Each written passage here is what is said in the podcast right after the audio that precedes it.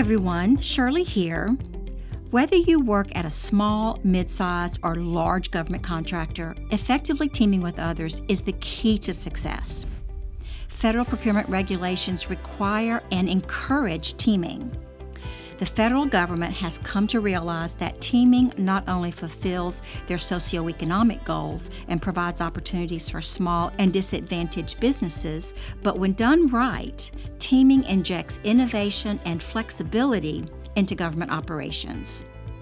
There's more competition, prices are reduced, agencies' missions are fulfilled, and the American people benefit. But why are so many government contractors frustrated and feeling like their margins are being squeezed? Why do teams fail?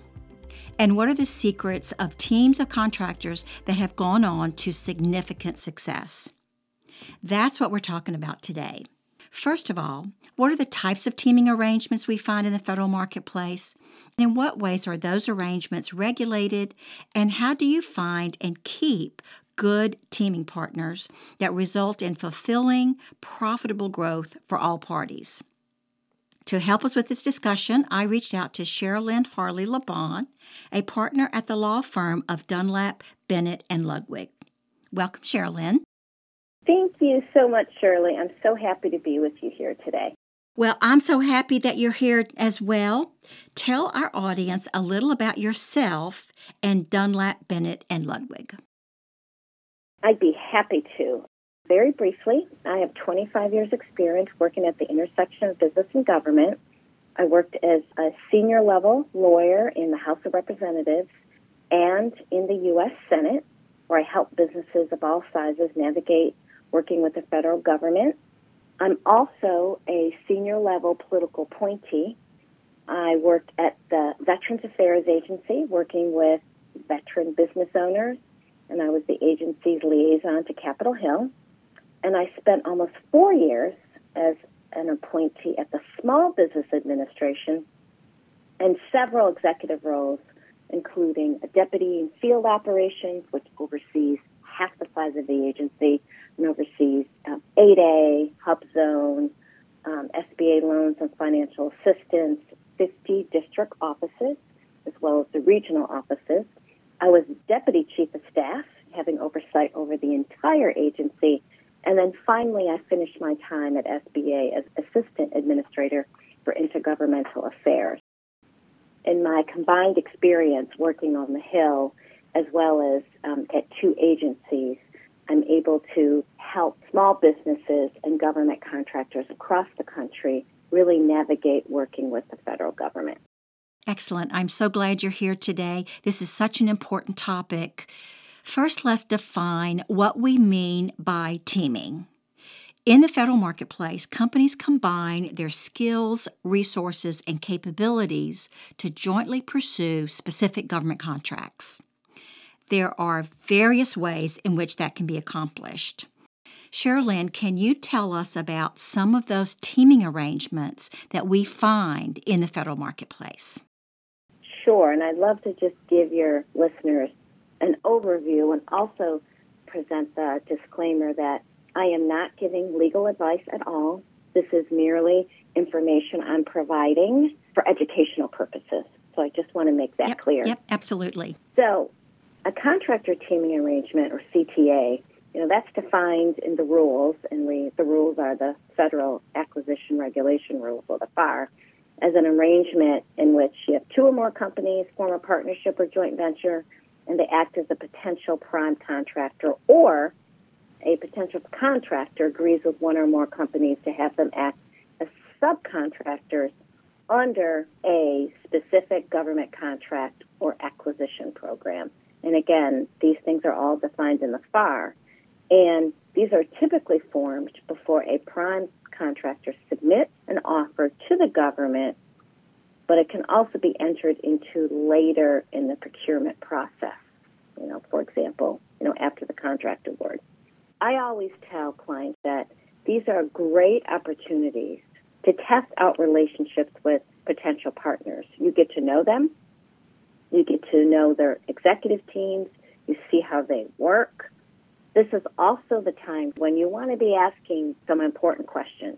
You want to find out the revenue of your potential teaming partner. How many employees do they have? What has been their growth pattern in the past few years? This is a great opportunity to be in the get-to-know-you phase, right? Yes. And these are the things you need to keep in mind. That's very good advice. And we're going to explore some of those factors in a few minutes. So, Sherilyn, is a CTA considered an umbrella term under which several types of agreements can be constructed? Yes, Shirley. As I mentioned, according to the FAR's definition of contractor teaming arrangements, it includes the JV partnership or prime sub relationship, and it's easier to understand a teaming arrangement as either being horizontal or vertical. So, for example, JVs involve companies coming together, usually by forming an LLC or partnership, and a JV agreement, horizontal. So a prime sub relationship is created by subcontractor agreement when a prime contractor agrees that it's going to allocate a certain amount of work to one or more companies under a specific contract, and that is more vertical. You following me? Yes, absolutely. Now, but by far the most common teaming arrangement that small businesses enter into is as subcontractors.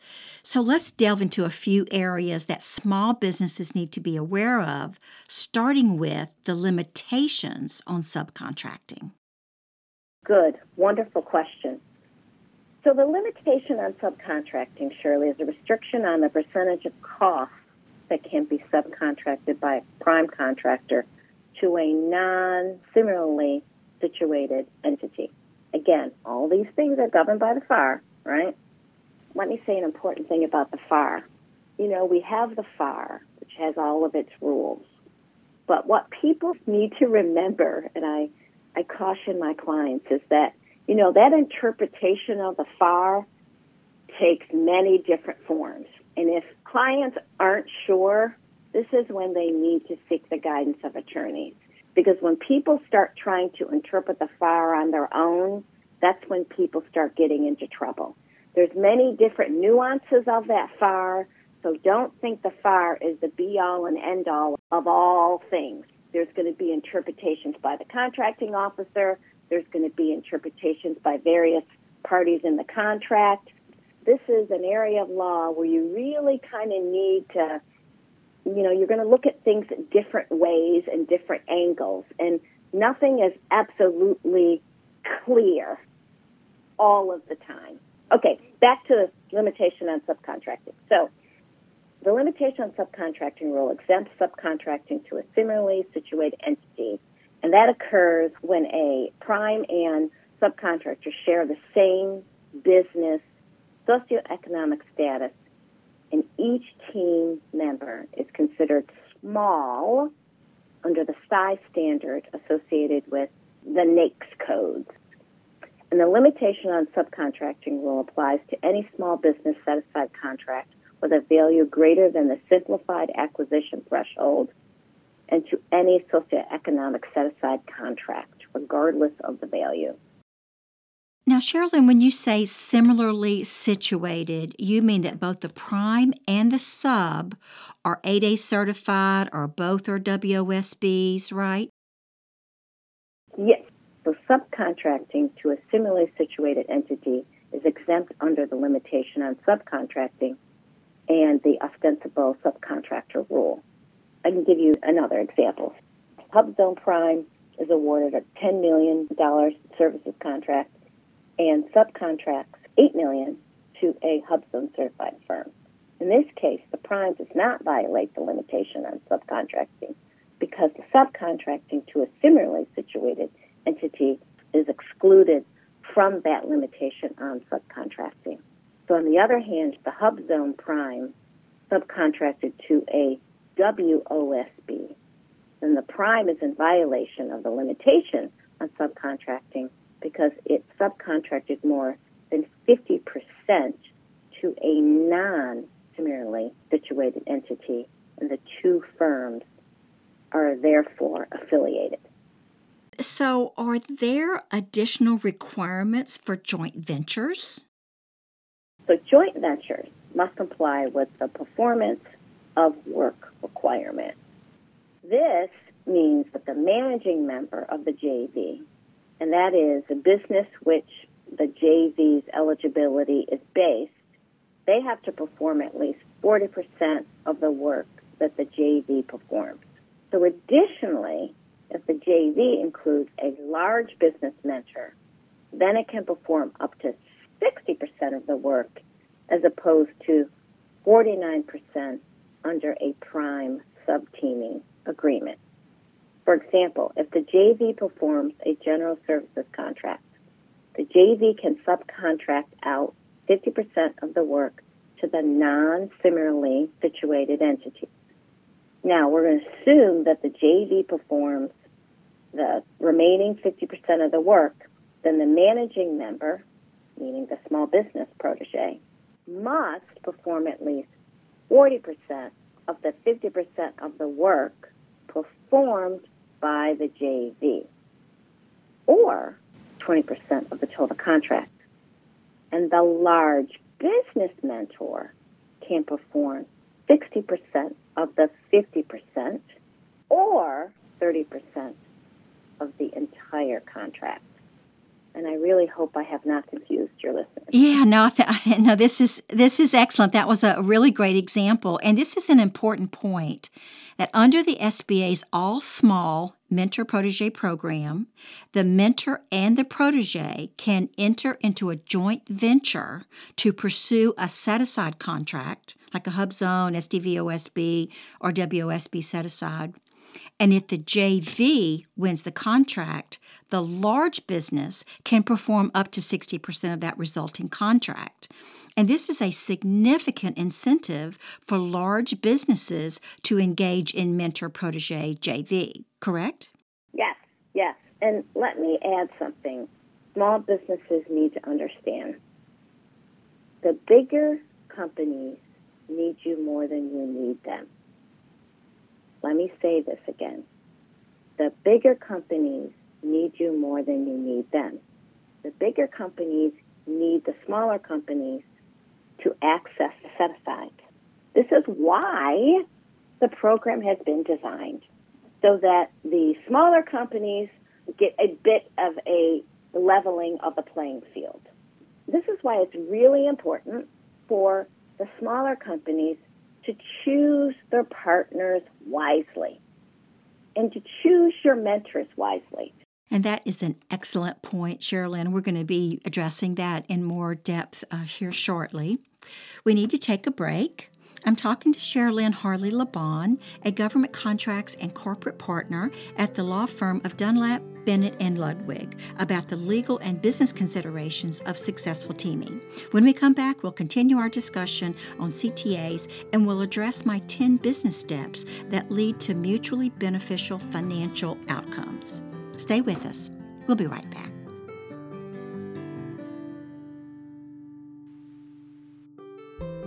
This Growth Masters Federal presentation is hosted by Shirley Collier, President and Founder of Scale to Market.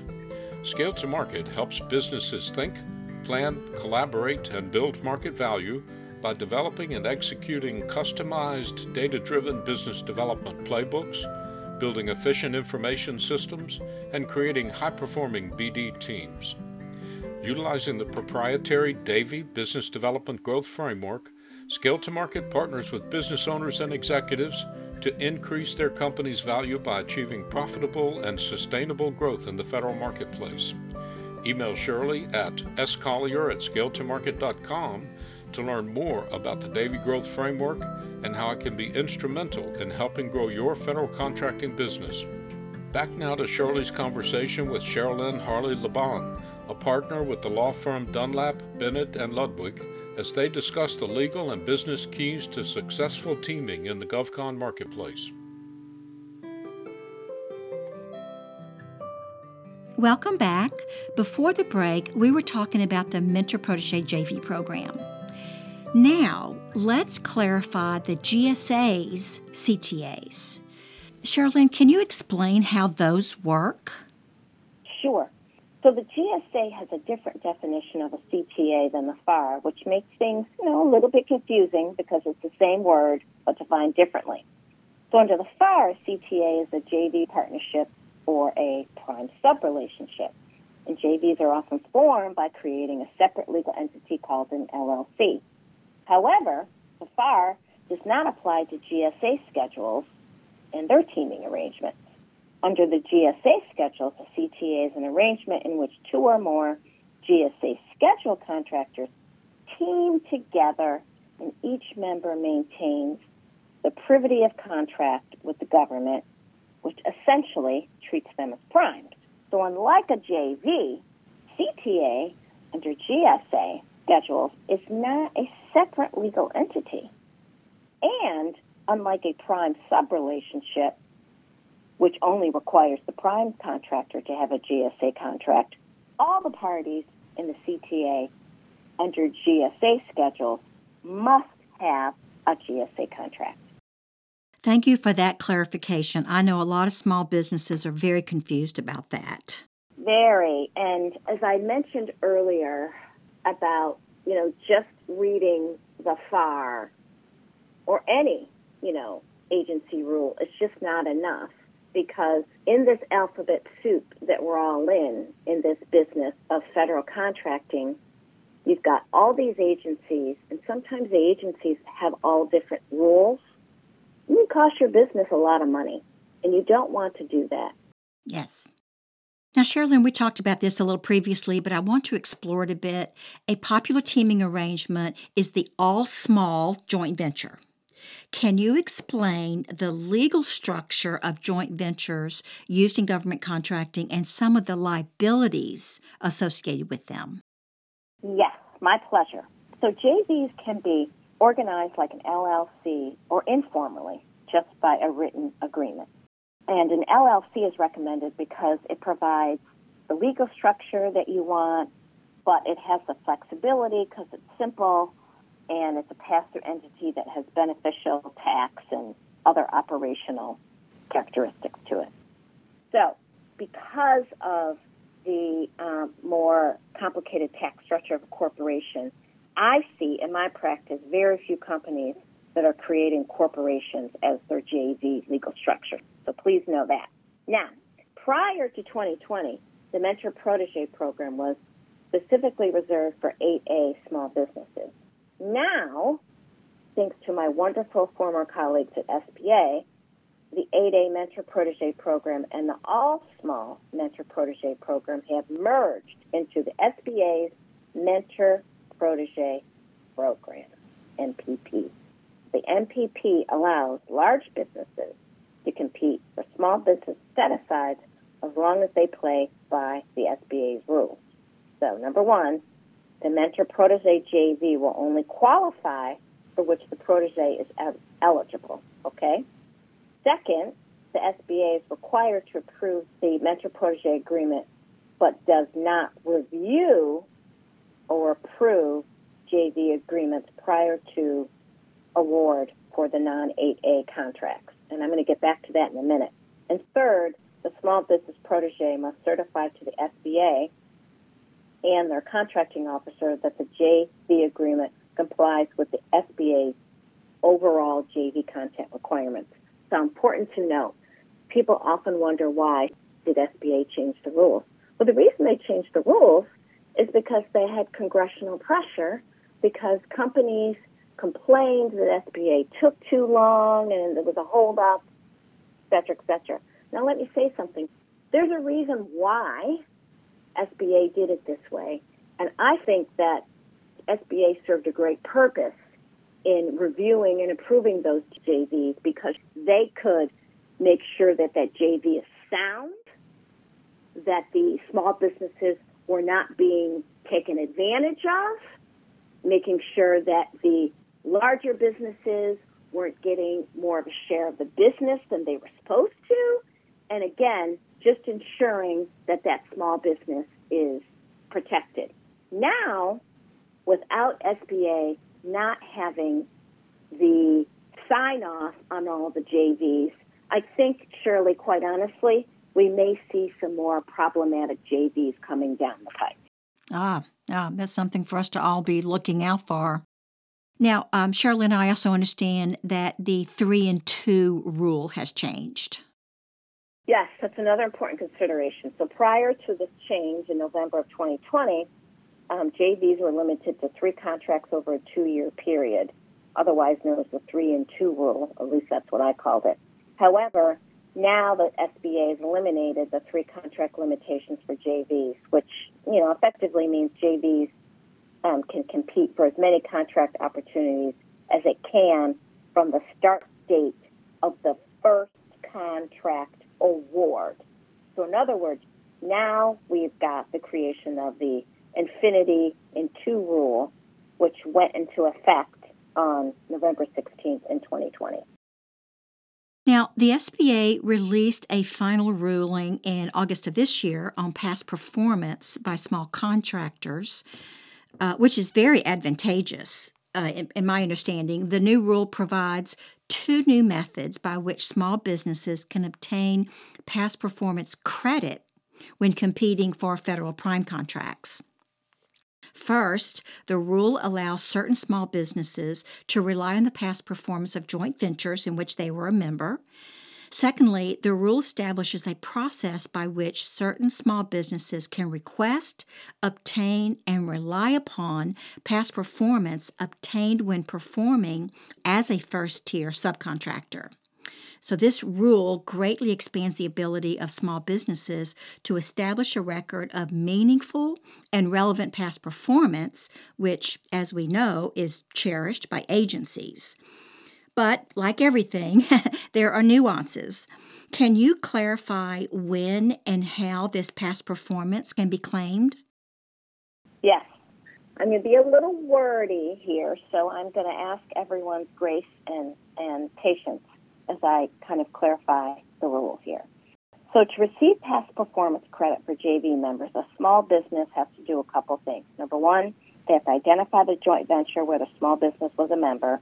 2, list the contracts of the joint venture the small business wants to use, and 3, inform the agency what duties and responsibilities the small business performed within the joint venture.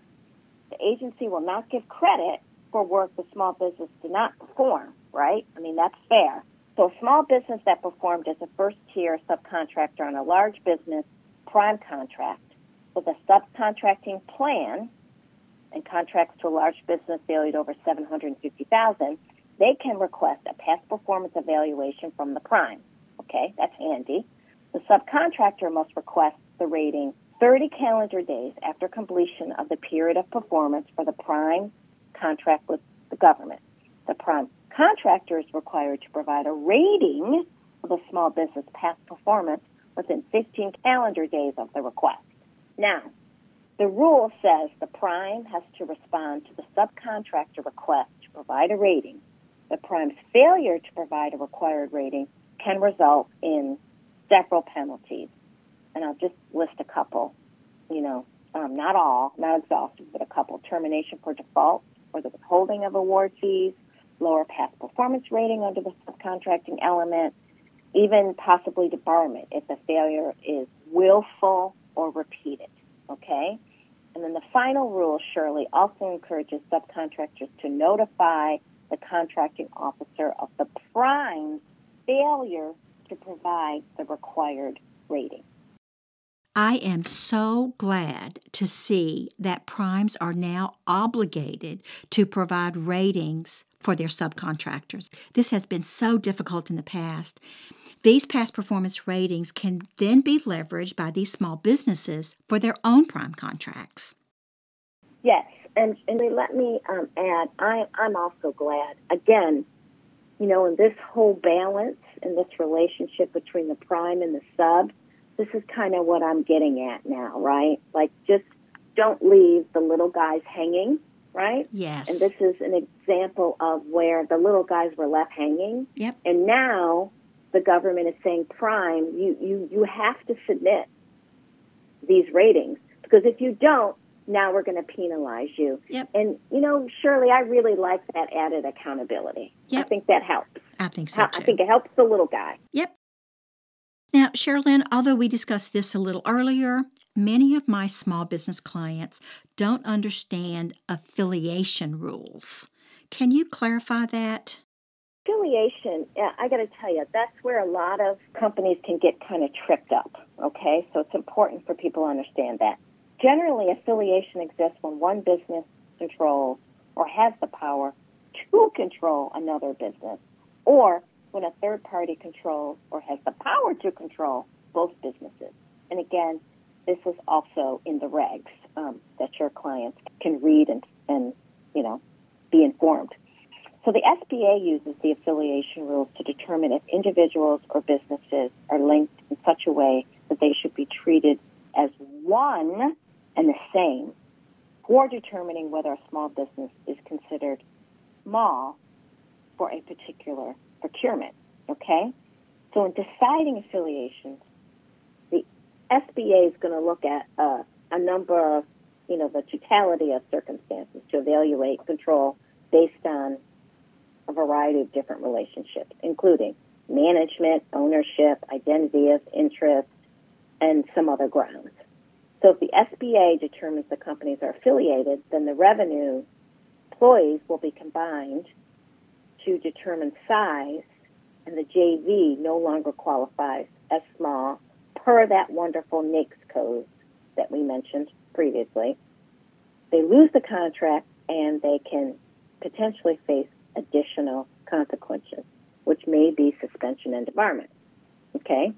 And so this is no joke. People need to take affiliation seriously, okay, because the consequences and affiliation findings always impacts the small businesses, okay? And they risk losing their small business size status and future contracting opportunities. So let me put a fine point on this. You really need to understand these affiliation rules, and the smalls need to be super careful because they don't want to mess around and lose their small business size status. I mean, this is how they're making their money, so you don't mess around with this. It's to be taken seriously, and you need to follow the rule. Yes, thank you for that clarification. I agree 100%. On the positive side, mentor-protege JVs can be very beneficial and lucrative for all parties. Mentors are allowed to buy up to 40% equity in their protege companies, giving the small companies a much-needed injection of capital. These investments many times lead to the mentor ultimately buying their protege company completely when they graduate from their size standard. This provides a pathway for a successful exit for the small business owners. Now that we understand some of the rules and regulations around teaming, let's talk about how to make them successful for all parties involved. I have 10 business tips on the factors that contribute to successful teams, so please bear with me. Number 1, teams work best when the companies have complementary capabilities. If they have the same skills, sometimes there is competition for work share. Number 2, those complementary skills, capabilities, and relationships need to be discussed and documented. Teams can be 2 or more small businesses. It's not always large and small. Number 3, the unique value proposition of the team needs to be very clearly articulated. What does this team do well and better than others? But of course, the intellectual property of the individual parties should be protected. Number 4, agreement should be made on specific business development and marketing initiatives, investments, and procedures undertaken by both parties. Sometimes these are spelled out in the JV or the CTA. Number 5, discuss your pricing strategy beforehand. Companies have different business models and philosophies regarding strategic pricing. Come to an agreement before signing teaming agreements. Number 6, reporting, communications, and documentation should be clear. Systems to be used, frequency, duration, and purpose of meetings, data sharing, etc. These administrative misunderstandings can significantly impact the effectiveness and the success of teams. Number 7, check references, past performance, and the CPARS of your prospective teammates. Number 8, do business with people you trust and like. If possible, subcontract first. Number 9, things will always go wrong. Establish conflict resolution processes up front. And number 10, all business relationships have an ending. Plan for it. This is the bottom line, folks. The federal government allows and encourages contractors to partner together to pursue and win lucrative contracts. But there are legal constraints. Be sure you understand and operate within those rules and regulations. A good attorney is worth their weight in gold. I can tell you that as being a 6-time business owner. But to produce sustainable financial success, business factors should be addressed thoroughly. As Sherilyn indicated, roles, responsibilities, expectations, investments, people, processes, desired outcomes should all be discussed, agreed to, and documented. If done properly, teaming can be the single greatest factor that propels small companies forward. It opens up resources for larger companies and provides the injection of innovation the government desperately needs to fulfill its obligations to the American people. Sherilyn, thank you so much for sharing your insights with our audience today. It has been my pleasure, Shirley. Thank you for having me. Well, it was good having you. Folks, if you would like to get in touch with Sherilyn, she can be reached at chlebon, that's Lebon, at dbllawyers.com. Or you can reach out to us here at Scale to Market, and we'll make sure you're connected. This is Shirley Collier, president of Scale to Market and host of the Growth Masters Federal Podcast, signing off for now.